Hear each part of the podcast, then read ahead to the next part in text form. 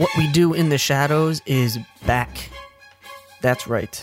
And if you're not watching what we do in the shadows, um, you should be watching it. Watch the movie first, then watch season one, and then watch season two, which is starting tonight when I am recording this Wednesday, April 15th, 2020. It is one of the best shows on television right now, and I'm so excited to watch it when I'm done recording this bullshit. Um, if this is your first time listening, this is the Gory Gossip Podcast, the show made for horror fans with no time and a deep backlog.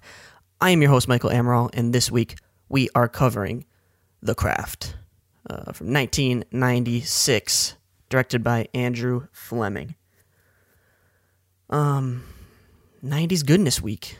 I was feeling some some some 90s nostalgia, so um, I heard a lot of things about The Craft. I know it has a, a pretty big cult following, so I wanted to check it out. Never seen it before, and I gotta say I liked about sixty percent of it. um, I think the movie is uh, this film is pretty bare bones in terms of plot and story. It's uh, let me read the let me read this thing here. A newcomer to a Catholic prep high school falls in with a trio of outcast teenage girls who practice witchcraft, and they all soon conjure up various spells and curses against those who anger them. So it's a typical 90s teenage angst um, story about witches. Uh, main girl, played by Robin Tunney, she plays Sarah Bailey, comes to this uh, new school, and there are these three outcast girls who uh, pretty much recruit her as their fourth to be a part of their coven. Um, and from there, just madness ensues. It's got a lot of. Um, I mean, I was expecting a lot of ni- late '90s Buffy esque type things. That's kind of why I was into it. For I, I love witch shit first of all, and then Buffy, obviously. So I was totally into the aesthetic of it. Um, until it got to the end, which I'll get to. What I do have to say about this, though, uh, cast is pretty crazy. It's got Neve Campbell, who I was like, hey, that's the Scream Girl. Didn't know she was in this. Uh, it's got Fairuza Balk, who plays. Uh, shit, what's her name? The girl from. Uh, Waterboy? Yeah, I think it's the Waterboy. But she's like super creepy in this movie and maybe overacted a little bit at multiple points. I mean, a lot of the acting was overacted at multiple points in this movie. Um, but I gotta say, I liked a lot of the witch shit that went on. There was a lot of uh, like montage stuff that you would expect from a '90s movie of teenage girls fucking with people who were mean to them, and you got that. If that's what you were expecting, that's what this this most of this movie is. um, and they're kind of all uh, casting spells to alleviate their problems. Um, so it's got that whole high school is hell metaphorical shit in it, and they're just trying to to get by as witches.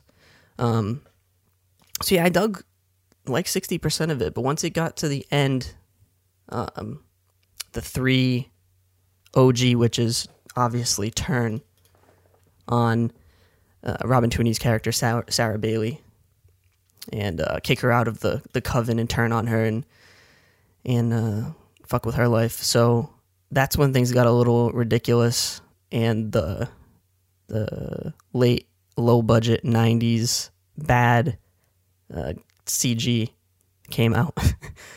um, and that's where things kind of fell off for me. And I was like, all right, you were doing pretty good until you got to this point. And, and I can overlook it, but um, that's that's when it got not bad, but just rough for me. Um, but yeah, The Craft it was a cool movie. I don't really have much more to say about it. Uh, if you like ni- 90s cheese campiness, you'll probably like this movie. I can understand why there's like a cult following for it.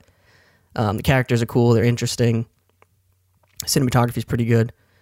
Uh, graphic, uh, the CGI is really bad, but other than that, it's a pretty good movie, and I would check it out. I would give it I would give it an okay. It's an okay movie.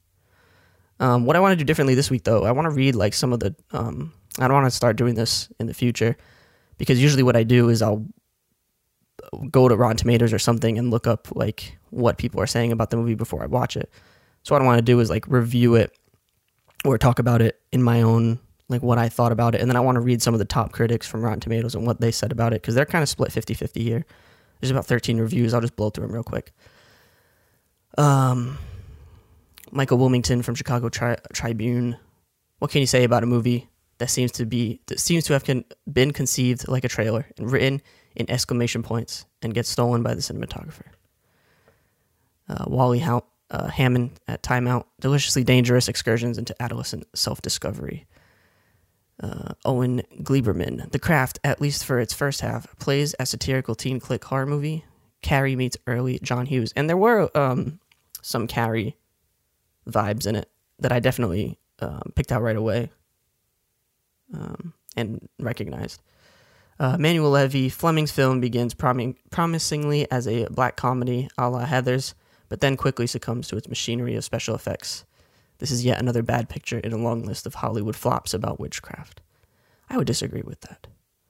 Uh, Kevin Thomas at Los Angeles Times, it places heavy demands on four uh, lead actresses who come through in impressive fashion. Director and co-writer Andrew Fleming makes sure he and his stars deliver the goods.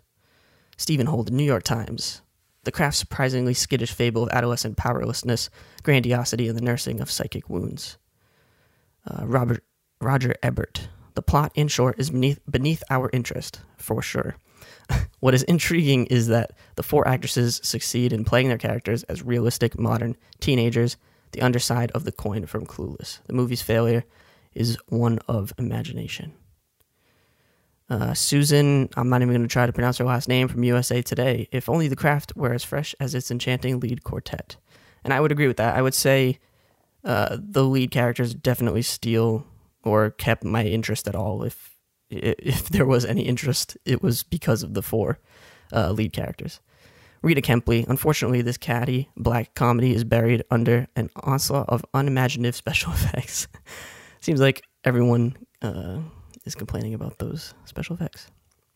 And the last one, Dave Kehr, with its sense of what can be accomplished on a small budget, the craft, the craft suggests the classic B horrors of the 40s, particularly the cat people and the seventh victim. And I think that's what a lot of people like don't realize that this is really low budget. This wasn't or at least it doesn't seem like a big budgeted Hollywood blockbuster flick. This was definitely low budget, and they were working with what they had. And it was the 90s, so shit was pretty cheesy. But overall, it was a pretty good movie. I dug it. Um, check it out. Let me know what you think. Do you like The Craft? Is it one of your favorites? Let me know. Tweet at me at Gory Gossip. Um, well, shit, it's gonna be a short episode. We're only freaking 10, 8 minutes in. Um, all right, it's to be a short one. So let's get some news and we'll call it. Uh, first things first David Bruckner to open the puzzle box and remake Hellraiser. I don't think Hellraiser's ever gotten a remake, or if it has, it hasn't. It's been a long ass time, like over 20 years.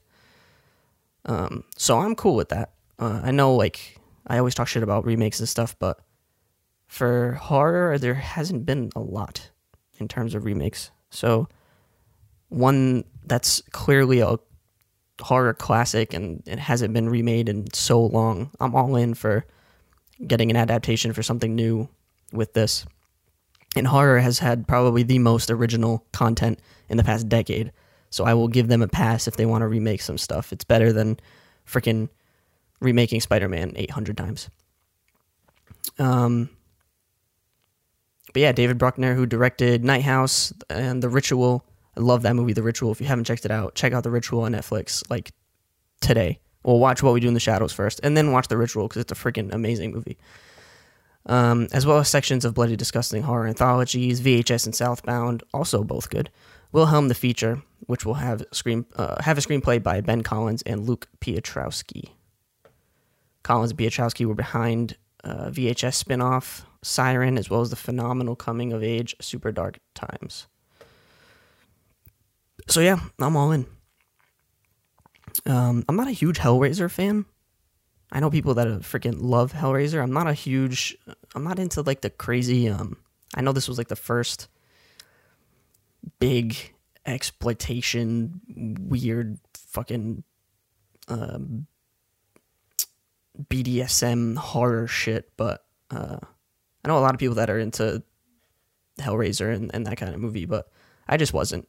Um, cool concept. I can see why people like it, but it just wasn't my thing.